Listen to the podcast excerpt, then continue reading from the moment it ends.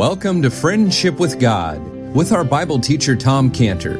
Today's message and previous messages can be listened to or downloaded for free at friendshipwithgod.org. Friendshipwithgod.org. You can also obtain free resources from Tom Cantor and view our online bookstore at friendshipwithgod.org or call us at 800 247 3051. 800 247 3051. Tom Cantor also has a daily devotional verse that comes out each day by email and on Facebook.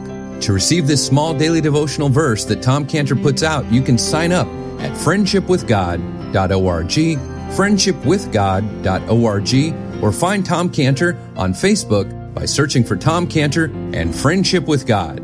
Now, here is our Bible teacher, Tom Cantor. When a person is able to forget what's painful in their life, let's take an unbeliever who forgets and a believer who forgets. The unbeliever says, well, it was natural with the passing of time. You know, I forgot. Time heals everything. That's what the unbeliever would say. But the believer doesn't say that. The believer says the words of Joseph here God made me to forget. You know, let's look at success in life. We'll take the unbeliever and we'll take the believer. So the unbeliever says, you know, it was hard work that made me successful, or it was luck. I was just in the right place at the right time. Right? But not the believer. The believer says, God caused me to be fruitful. So, what's this difference between the unbeliever and between the believer? The language of the believer is God made me to forget and God caused me to be fruitful. That's what it means to line up with Proverbs 3 5. Proverbs 3 5, which says, Trust in the Lord with all thine heart, lean not unto thine own understanding. In all thy ways acknowledge him, and he shall direct thy paths. This is, this is the meaning here in Philippians 4 6 when it says, Be careful, be anxious for nothing but in everything, by prayer and supplication, with thanksgiving, let your requests be made known unto God. But then we see this fuller explanation in the naming of, of his son behind the name Ephraim when he says, not just he didn't say God caused me to be fruitful, but he said God caused me to be fruitful in the land of my affliction. It was in the land of my affliction. You know, affliction, that's the Hebrew word oni, that that was used to describe the Jewish people later on when the Egyptians were really coming down hard of them. The Egyptians had their final solution, in which they were trying to exterminate them through working them to death and killing all the male babies that were born. And it says in Exodus 3 7, Exodus 3 7, I have seen the affliction, I've seen the Oni, the affliction of my people which are in Egypt. And that's how Joseph describes Egypt for himself. Now, we have to just kind of pause a little bit here and think about when did he say this? When did he say this? You know, he had this is his second son. Is probably a couple years after he's been in this position. A position of what? He's the ruler over all of Egypt. He's been this a ruler over all Egypt for a couple years at least. He lives in the palace. He lives in the palace. He had servants, as many as he wanted, waiting on his every need. Whatever food he wanted, they would make it for him. Whatever pleasures, whatever comforts the most powerful nation in the world could give him, he could have. But he calls this state being in the land of his affliction.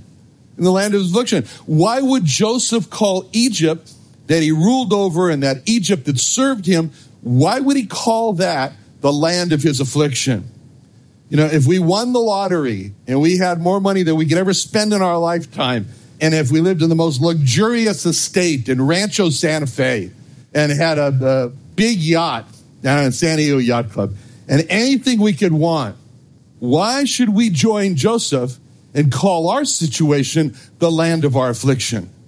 Because Sodom was also a nice place. Sodom was a very nice place. A, it says it was well watered. In other words, it was very green. It was beautiful. But what I say, how did Lot feel when he was living in Sodom? It says for us in 2 Peter 2 8, 2 Peter 2 8, it says that that righteous man, that's referring to Lot, dwelling among them, in seeing and hearing, seeing and hearing, seeing and hearing is what it says. In seeing and hearing, vexed his righteous soul from day to day with their unlawful deeds. I mean, Lot felt that he was living in the land of his affliction from what he saw and what he heard. And his soul was vexed, was troubled. And when Joseph saw all the sin of Egypt, that afflicted his soul. His soul was afflicted. He saw all of the idolatry in Egypt, and that afflicted his soul. He saw the sexual immorality that afflicted his soul. And when we see all the horrible sins around us, which has now risen to a level of open displays of horrible sexual perversions, that afflicts our souls.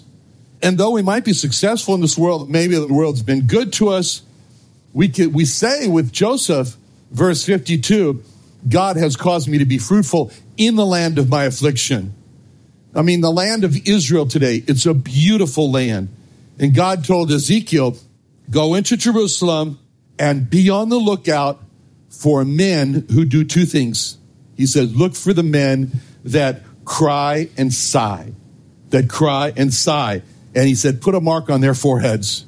That's what he said in Ezekiel 9 4. Ezekiel 9 4. The Lord said unto him, Go through the midst of the city, through the midst of Jerusalem, and set a mark upon the foreheads of the men that sigh and that cry for all the abominations that be done in the midst thereof. I mean, these are God's people. Those are God's people.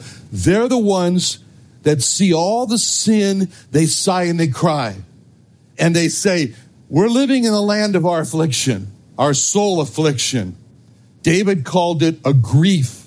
A grief, he said in Psalm 119, 158. Psalm 119, 158.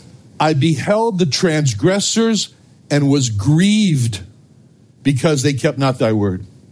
He wept, David wept over the transgressors when he said in Psalm 119, 136, 119, 136, rivers of water ran down mine eyes because they keep not thy law. And the great king of Israel, King David, would he would join himself with Joseph in saying, I'm in the land of my soul affliction. And he had everything King David did. And that's why the wealthy Abraham, the wealthy Abraham, not you, Abraham, another Abraham, a wealthy Abraham that could have afforded to build several houses in the land, he chose to live in a tent.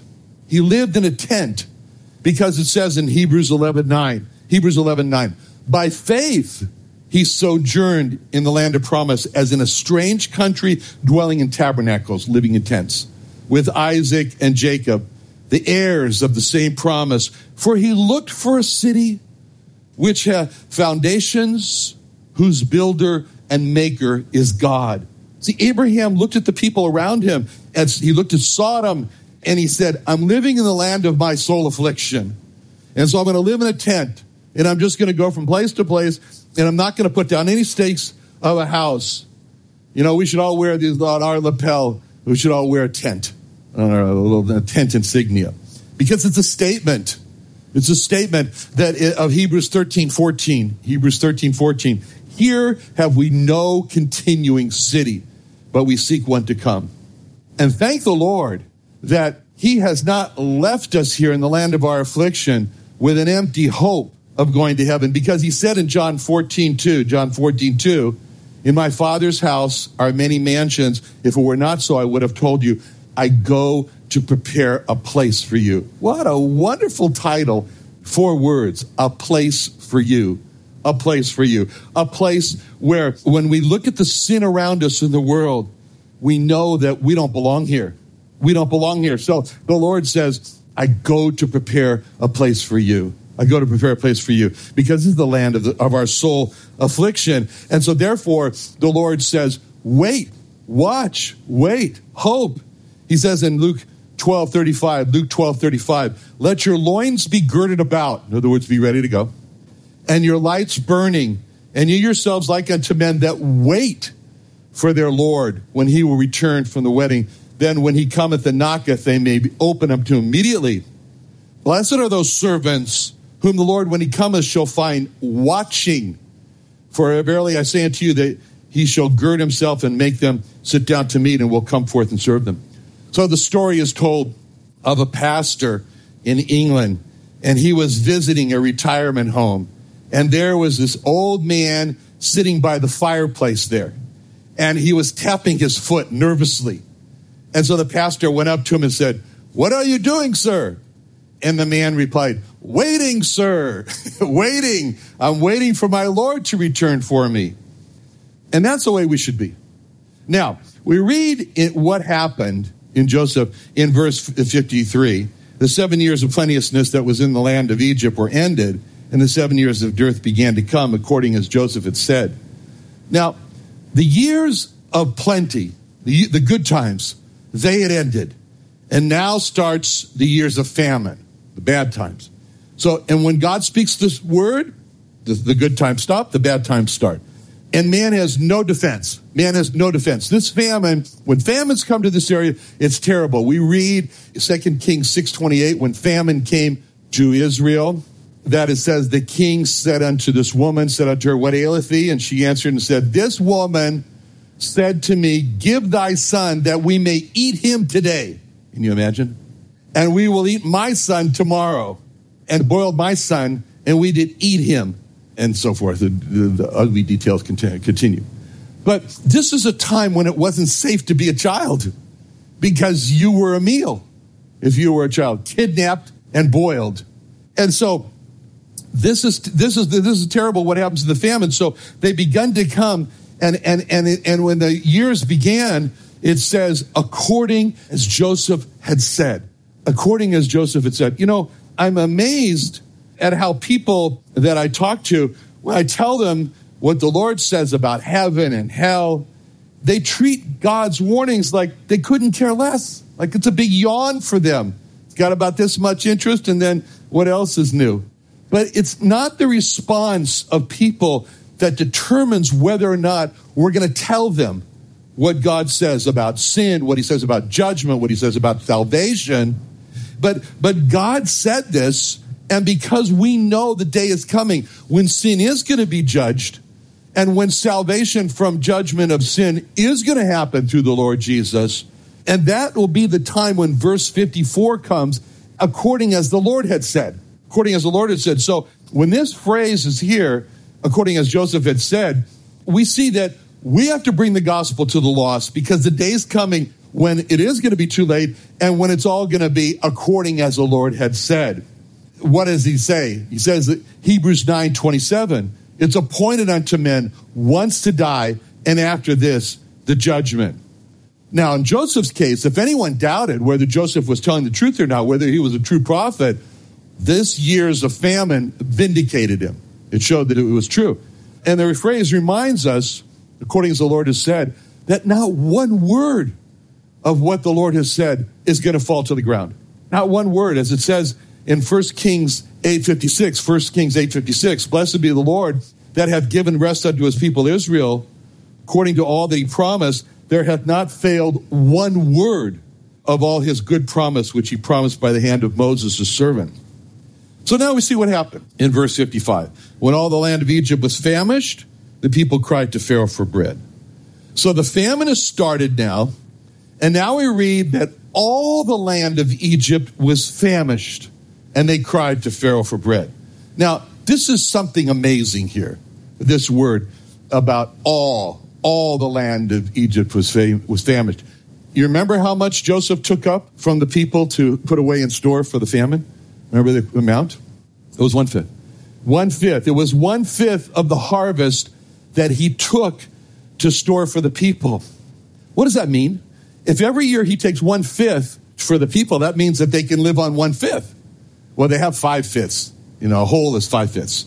So he takes one fifth, right? And that leaves four. You know, so they got four fifths left. Now, if one fifth they can live on during the famine, well, one fifth they can live on now. So that leaves three, right? okay, so three fifths are left over. So, in other words, every family had three fifths left over. But when it says in verse 55 that all the land of Egypt famished, what's that mean? That means that no one bothered to take one more fifth out of the three, right? They didn't take one more fifth out of the three to put away. Doesn't that strike you as strange? Doesn't that strike you as strange? Now, I want you to think about this a little bit. Why do you suppose that no one in Egypt put away in store personally from the three fifths that they had left over uh, during the years of plenty? Why didn't they put that away for the years of famine? Okay, they were not taking seriously what Joseph said. In other words, they didn't really believe him. Right? Okay, that's a good one. Okay, now, let's think about that a little bit. Joseph was the man for Egypt. He was the star, he was the center of attraction. The spotlight was on Joseph. Joseph was very entertaining to them. I mean, here he was, you know, all the drama just spread around Egypt. You can imagine, oh, you should have seen the magicians and the wise men, and they did everything. And then, you know, and then comes Joseph and he accurately interprets the dreams of Pharaoh. And then he got a sudden rise to power. And now he's building storehouses. He's putting up the way the food. But deep down in their hearts, there really wasn't a belief in what he was saying. But all of Egypt, they really enjoyed Joseph. They enjoyed his preaching. They really enjoyed seeing Joseph ride in the royal chariot and see him wear the fine linen and the golden chain. But all of Egypt, they really enjoyed to see Joseph and everything. But, and they bowed the knee when he came. They all yelled out, bow the knee, and they bowed the knee. They really loved Joseph. They loved to hear him preach on prophecy on the late, great Egypt. he could write a book, the late, late, great planet Egypt, you know. He was very interesting. He was very interesting for all of Egypt. But all of Egypt really did not believe Joseph. But by their outward interest in Joseph, it looked like they believed Joseph. Then inwardly, no one really believed him in Egypt.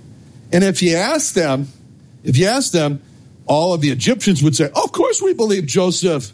But deep down, they really didn't because nobody put away anything for their personal store. Because no one laid up any food for the coming famine that he was preaching about, which showed that if the Egyptians really did believe Joseph, that they would have laid up food out of the three fifths that they had left over. And the fact that none of the Egyptians bothered to take any of the three fifths left over and store it up in the future, they had three times what they needed. But that shows that deep down they really didn't believe him. They didn't believe this about the coming famine. And when you see this about Joseph and the Egyptians and how they got caught with nothing laid up because they really didn't believe during the time, that's like we see many people today. They're just like those Egyptians. They really enjoy good gospel preaching. Oh, they enjoy it. But really, deep down, they don't really believe it. I mean, just like all the Egyptians, many people today really enjoy, they enjoy going to church. They enjoy watching Christian television. They enjoy listening to Christian radio. They enjoy listening to Friendship with God. Maybe they do, I don't know. But deep down, they don't really believe it. Oh, they like the stories, they like the jokes. Someone told me recently, I really like your jokes. so, but I'm not saying this about you. but, anyway, but deep down, they really don't believe that there's a hell to avoid because they haven't made personally, deep down, where it can't be seen, they haven't really made provisions to avoid hell.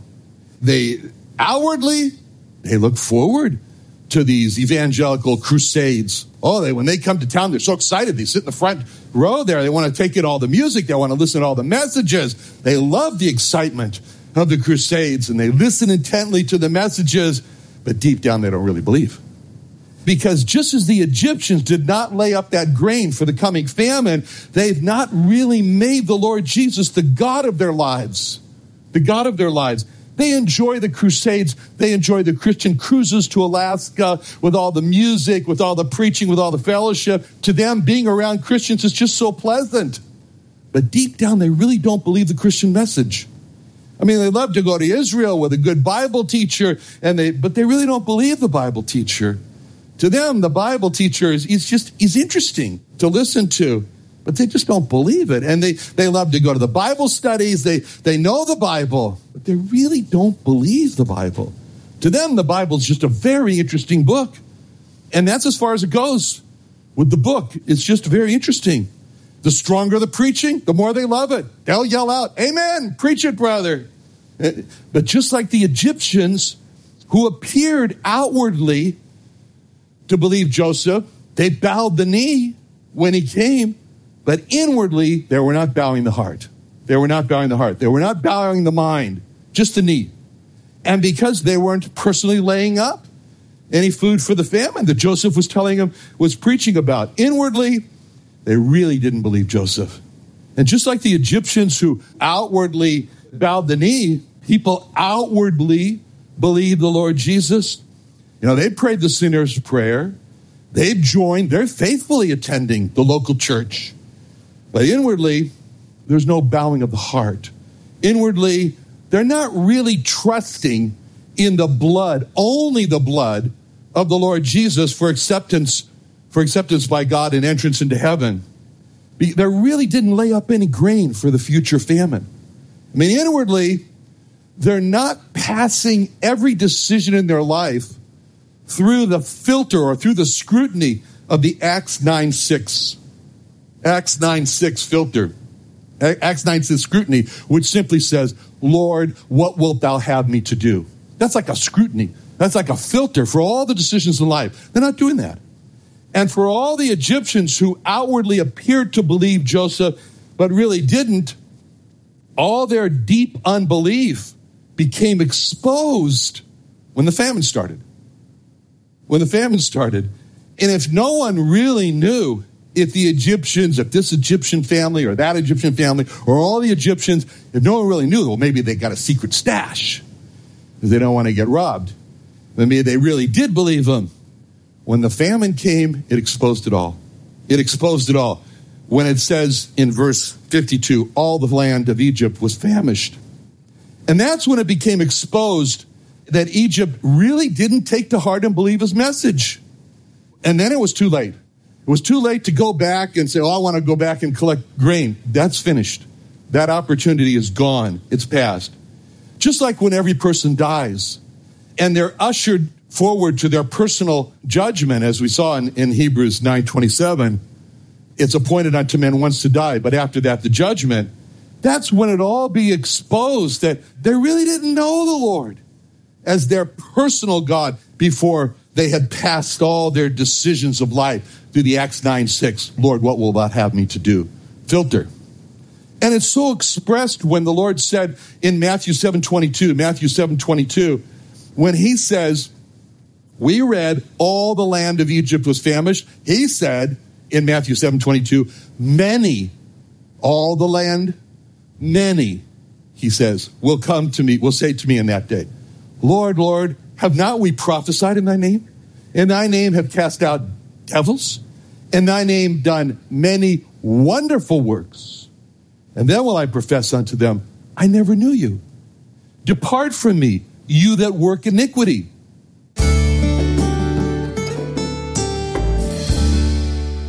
Another wonderful day studying the Bible with our Bible teacher Tom Cantor here on Friendship with God. Don't forget that today's message and previous messages can be listened and downloaded for free at friendshipwithgod.org, friendshipwithgod.org. You can also go online to find free resources from Tom Cantor and our online bookstore at friendshipwithgod.org. You can also find Tom Cantor on Facebook, and you can also go to friendshipwithgod.org to sign up for his daily devotional verse. Tom Cantor is also the founder of Israel Restoration Ministries. You can visit that website at israelrestoration.org. Or you can write Tom Cantor at P.O. Box 711 330, P.O. Box 711 330, Santee, California. That's S A N T E E, Santee, California 92071. Or you can email Tom Cantor at friendshipwithgod.org. Tom Cantor at friendshipwithgod.org. Or for more information about Tom Cantor and Friendship with God and Israel Restoration Ministries, call us at 800 247 3051. Do you believe God created the earth? Do you believe God created you in his image? Then come celebrate Museum Day at the Creation and Earth History Museum in Santee, California on Saturday, November 4th from 10 a.m. to 5 p.m. Museum Day is a Christian family festival event with life-size dinosaurs, games, rides, contest prizes, fair food, vendor booths, petting zoos, live animal encounters, and super science experiments for kids, along with world-renowned speakers Tom Cantor, Eric Hovind, David Reeves, Russ Miller, Kevin Conover, Dr. John Baumgardner, and more. Free admission to the museum and all speaking engagements for you and your family and entire church family are free. The Creation and Earth History Museum is located off of Highway 67 and Woodside Avenue in Santee next to the Santee Drive-In. So bring your family and friends on Saturday, November 4th from 10 a.m. to 5 p.m. and strengthen your faith at Museum Day. For more information, call us at 619 599 1104 or creationsd.org. Creationsd.org.